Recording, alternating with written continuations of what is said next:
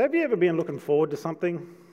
You're so excited. I, I remember my, my things were I used to love sport when I was a kid. I still do. Like, um, you know, if Carlton's playing, I watch the game till the very end, and even if when they're losing by a lot, sort of hoping that they'd get up, and they didn't. But this year, it's been awesome.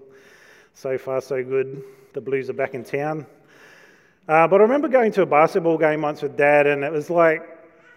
Uh, this American ship had come into town and they played at the old Daly Street courts. So probably no one knows where they are, but they were on Daly Street of all things. Um, and they were old bitumen courts, and it was, it was just a, a, place where they'd always play the, the men's basketball league, the women's basketball league, whatever basketball league. I played there for a bit as a kid. But I just remember being so excited. My heart was just so filled with joy, and I just could not wait for the day. And it's like, I don't know if you've ever been like that, where you're just that excited, but it's really hard when you're a kid because you don't want to be too excited.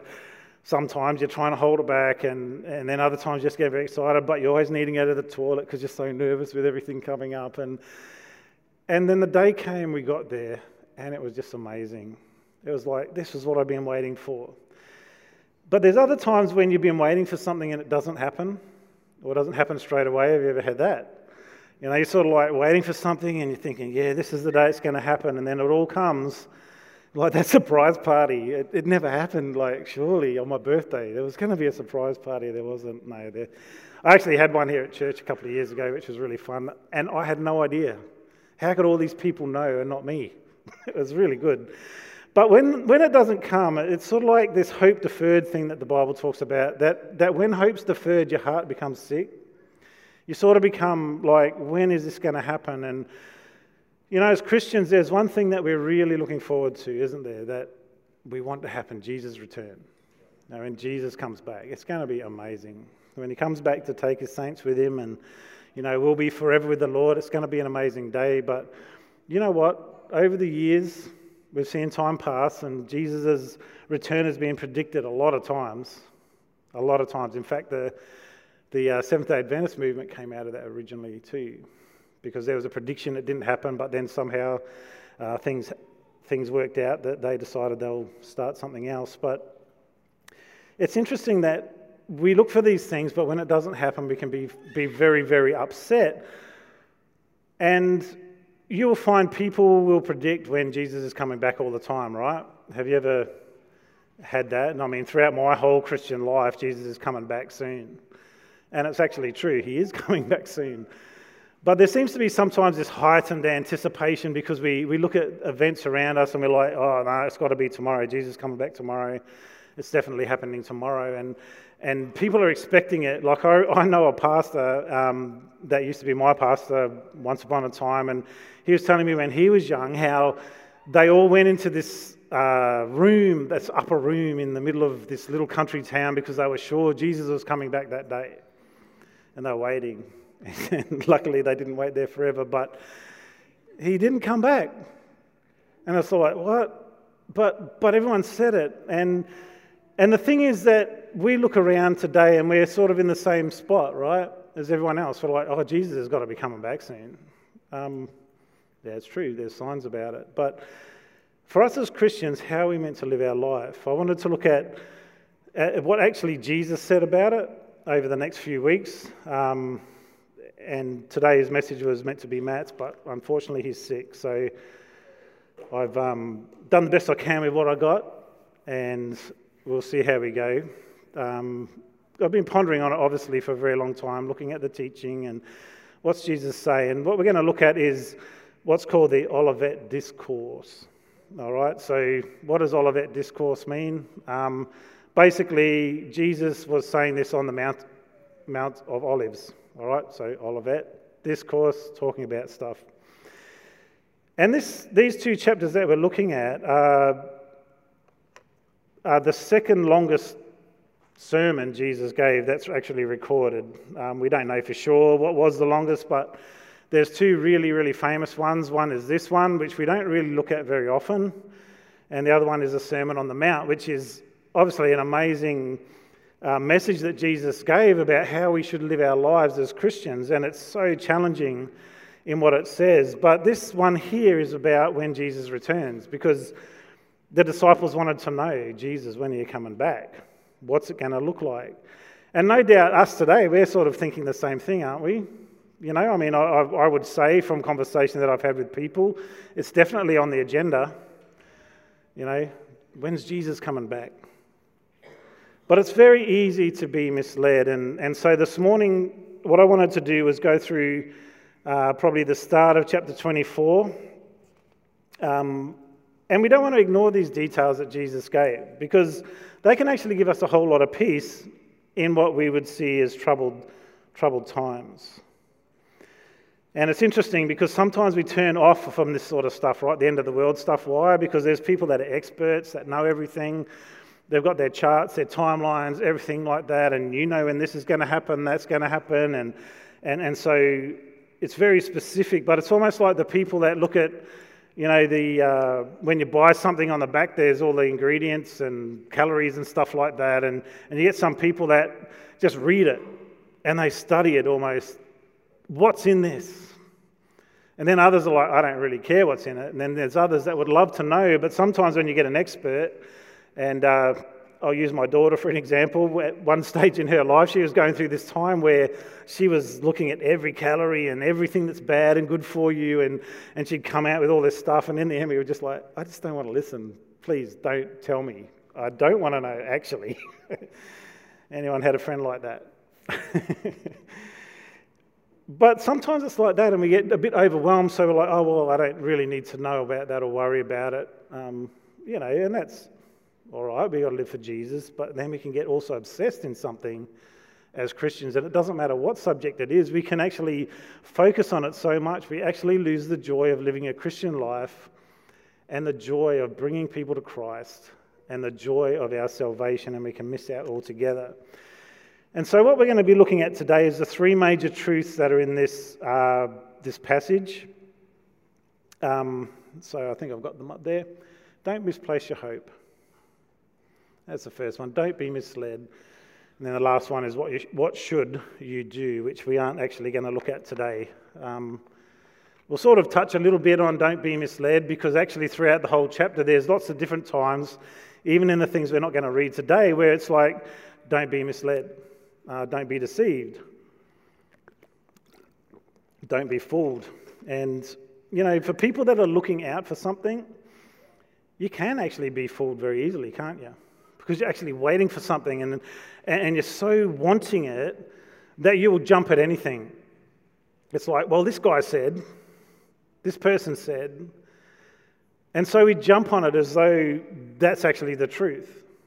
Now, one, it may be the truth sometimes, but there's a warning in this passage that says, don't, mis- don't be misled. So let's start reading, hey? Matthew 24, verse 1 and 2. So we see the disciples and Jesus were in the temple and they were leaving. As Jesus was leaving the temple grounds, his disciples pointed to him the various temple buildings. But he responded, Do you see all these buildings? I tell you the truth, they will be completely demolished. Not one stone will be left on top of one another. Here's our first truth, guys.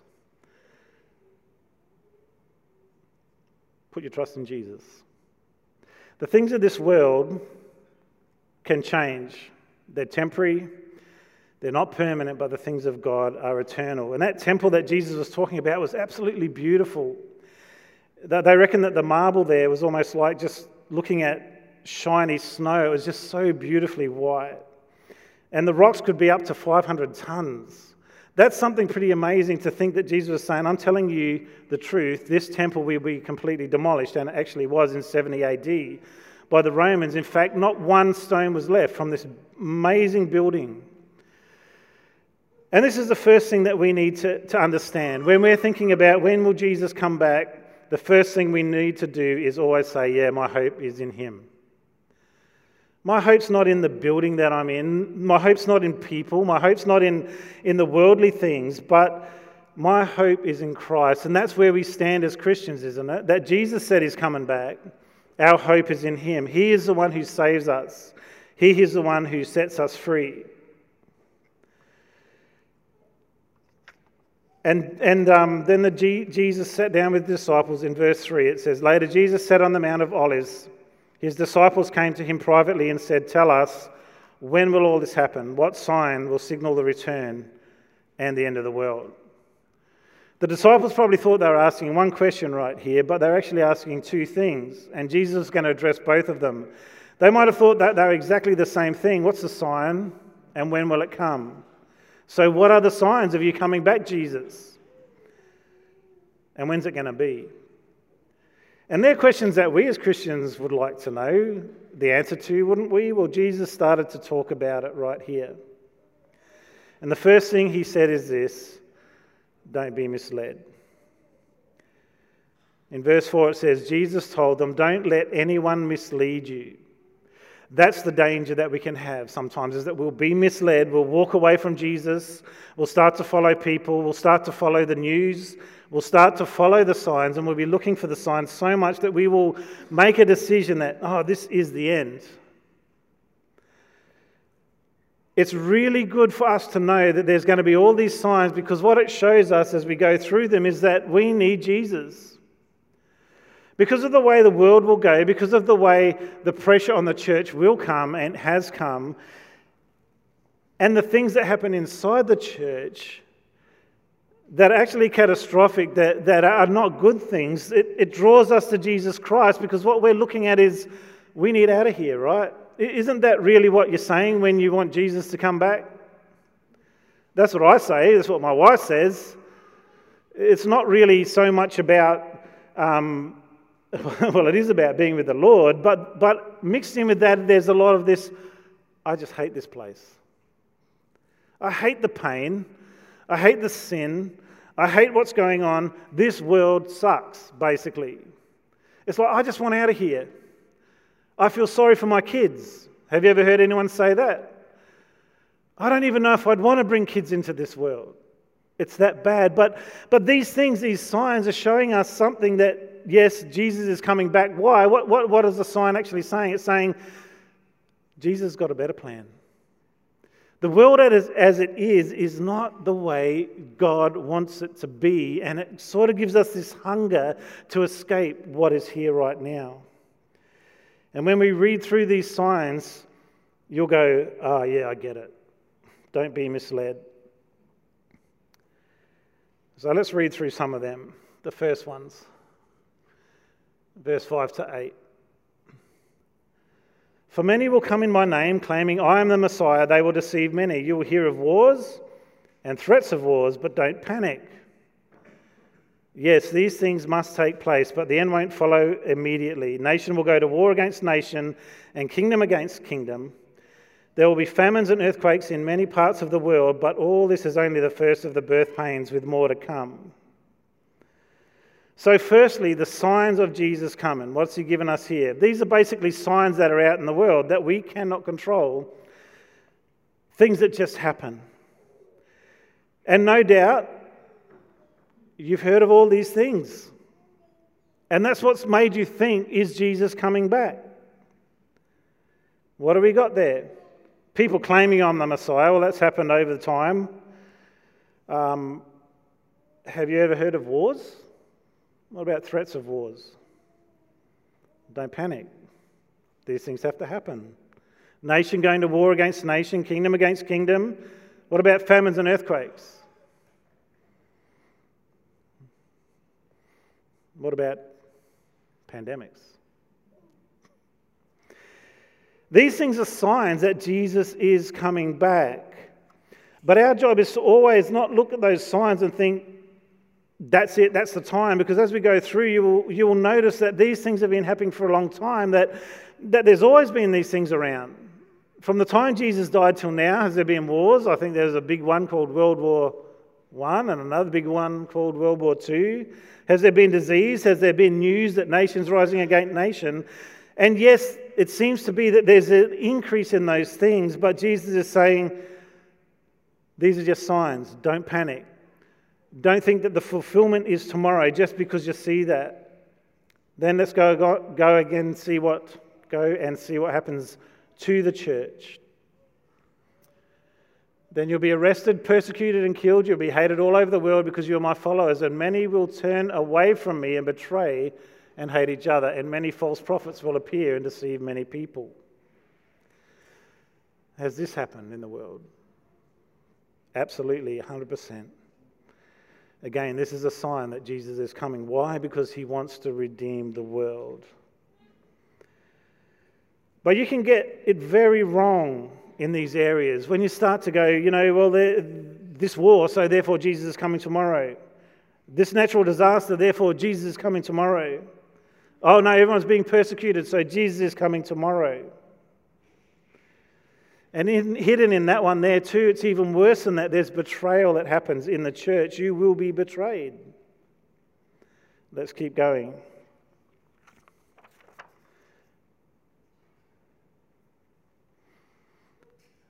Verse 12 to 14 Sin will be rampant everywhere. The love of many will grow cold, but the one who endures to the end will be saved. And the good news about the kingdom will be preached throughout the whole world so that all nations will hear it.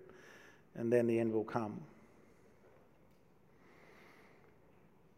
The end is certain. And in this, we also see that the love of many is going to grow cold. Have you seen that in churches? Have you seen it where people that used to love Jesus don't love him so much anymore? People who worshipped with all their heart don't worship anymore. People who prayed don't pray anymore. And even out in the world, the love of many growing cold or waxing cold. I do love that picture of the wax growing cold. But amongst this is this amazingly wonderful news that Jesus gives. And he says this, and the good news about the kingdom will be preached throughout the whole world, so that all the nations will hear it, and then the end will come. We're not going to be talking about that part of the, the book today, beyond those chapters, but I want you to consider something. How has your heart reacted to the news that's in the world? And I think Alison, in one of her communions recently, just talked about, you know, the end and the end times and things happening. And, and one of the things she said was this that when all these things happen, she didn't say exactly like this, but the tendency is that we build a bunker when Jesus is saying, build a bigger table. The opportunity there for you as a Christian to continue to preach that good news to the world is there. And, and when you look around at the signs, it can be very, very tempting that you just withdraw into your shell, right? You're like, well, you know, Jesus coming back tomorrow. Let me concentrate on that. Let me firmly fix my mind on that. And not only that, fear begins to rise up in you, doesn't it? And there's so many of these things we cannot change. Can you change what's happening in the world political system right now? I mean, we're called to pray for leaders, yes. But where does your mind go? Are you fixed on those things and always looking for the next conspiracy or the next power grab or the next war or the next disease or the next famine or whatever it might be to say, well, you know what? I'm just focusing on that and I'm going to let fear rise up within me. But as Christians, guess what should be rising with you instead? A hope. And what did Jesus tell us not to do? Don't worry about it. These things have got to happen. Where's your focus? Again, it goes back to that first thing. Where are you actually putting your hope? Are you putting your hope in this world system which is bound to fail? That's where it's headed. Are you putting your hope in people that, that would come up and say, I know when the end's going to be. This is how it's going to happen. Just follow after me. And, and all they ever preach and think about is the end times. And, and it's great to know those things, absolutely 100%. Spurgeon said once that he'd read so many books on the end times and Revelation, and he said, The thing I realized at the end of it is I shouldn't have read any of them. He said there was a thousand opinions and a thousand ways it's going to happen. And, and as we read further on next week, one of the things Jesus says is, Hey, I don't even know when I'm coming back. The Father knows. You'll see these signs, you'll see things happen. There's, there's certainly going to be a time, and, and as we look at what Jesus is talking about when he talks about the destruction of the temple and something being set up in there to be worshipped, the abomination of desolation. That there are times and there are signs, but what are you doing with it? How do you live your life now as a Christian because of all these events? Are you withdrawing in? But I love what Jesus said there at the end. He said, Don't worry about it. That was the first thing. But then he said, the gospel, this good news of the kingdom is going to be preached through all the world and then the end will come. So, what God is saying is, I have a plan for this world, and the plan is that every single person on this earth has the opportunity to be saved before I come back. In fact, there's another verse in the Bible that says the only reason, like when people were going, uh, obviously, this was a, a problem back then, just thinking that Jesus said he's coming back, and the church is being formed, and the church was getting a bit anxious. Well, when's Jesus coming back? Paul wrote to him said, Hey, don't worry about it. The only reason that Jesus hasn't come back is this that there's opportunity for someone to be saved. That's the only reason that he's delaying coming back. And so there's things we can do to, to maybe speed up the coming of Jesus. And it isn't hiding. It's not trying to change all the world events so they suit us. It's getting the gospel out there. Wouldn't you agree? That's our job. The good news is, guys, this is the signs. We can use that for our advantage and say, What do you think of the world? Look how it is. Let me tell you something that's not how God wants it to be. It's not how He created it in the beginning, and it's not how He's going to fulfill it all in the end when Jesus comes back to rule and reign. It's pretty exciting. And I just wanted to put up something to just sort of stir our hearts to help us reflect that actually Spurgeon wrote as well um, before we go. Because I feel that if the gospel is going to be preached, what sort of church does Jesus need? He needs a church that's sold out for Him 100%. If the heart grows cold, everything will be coldly done. When love declines, what cold preaching we have. All moonlight light without heat polished like marble and as chill. What cold singing we get. Pretty music made by pipes and winds. But oh, how little soul's song, how little singing in the Holy Ghost, making melody in the heart unto God. And what poor praying. Do you call it praying? What little giving. When the heart is cold, the hands can find nothing in the purse. And Christ's church, and Christ's poor, and the heathen may perish. For we must needs to hoard up for ourselves and live to grow rich. Is there anything that goes on as it ought to go when love waxes cold? It's a good question for us to consider, isn't it? You know, as Christians, and we talked about it at the start of the year, and I honestly believe that's what God wants us to do is that turning back turning back. Don't grow cold. Don't be overwhelmed by the world. Instead, see it as the signs of Jesus coming, that we know that he's coming back. Jesus is saying, I am coming back. There's signs. But as a Christian, engage with that last part of the mission that Jesus gave there that the gospel will be preached throughout the world to the ends of the earth. And then the end will come. That's when the good stuff starts. but you think about that yourself this morning as a church. How do we go? Because we've got the outside things, the world, the, the can you stop the earthquake that's happening tomorrow? Probably not, unless you're Superman or something. Are you hiding? Are you busy tomorrow? Superman over there. You can't do that, can you? Can you stop the persecution of the church? You can try.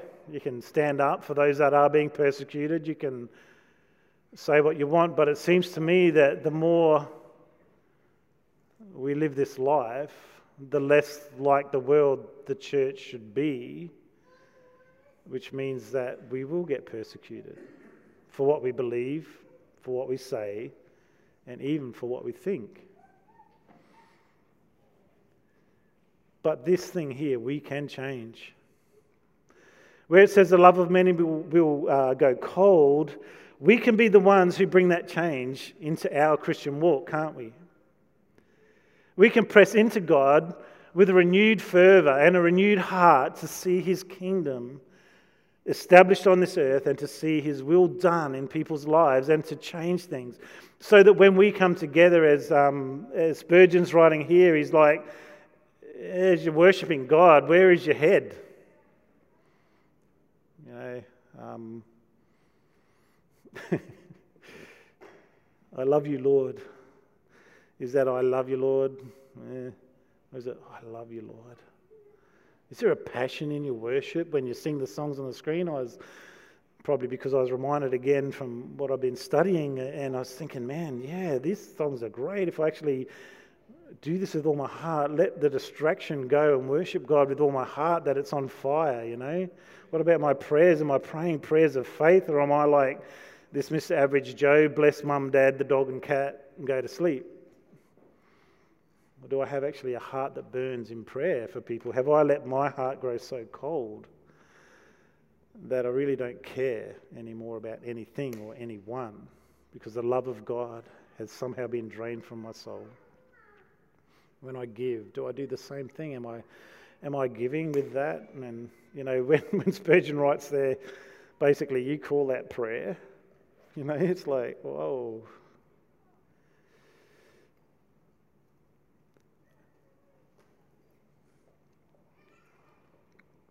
And as we go through, the what should we do thing is be ready.